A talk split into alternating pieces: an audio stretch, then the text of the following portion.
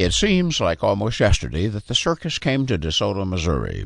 In the days before television, color movies, and modern entertainment options, a highlight for every community was when the circus came to town.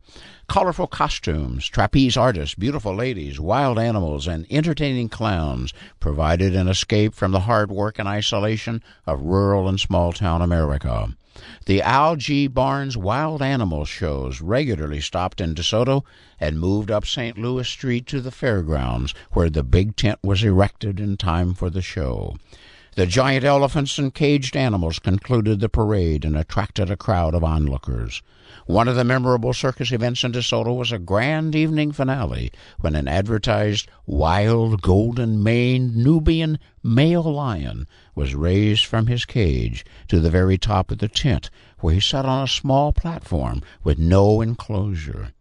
There, high above the crowd, the show concluded with loud music and a blaze of fireworks, Roman candles, exploding shells, and flashing lights. This giant creature sat still and silent in the midst of a crescendo until he was being returned to his cage. On this night, the great animal leaped into the air, cleared his cage, and ran into the crowd.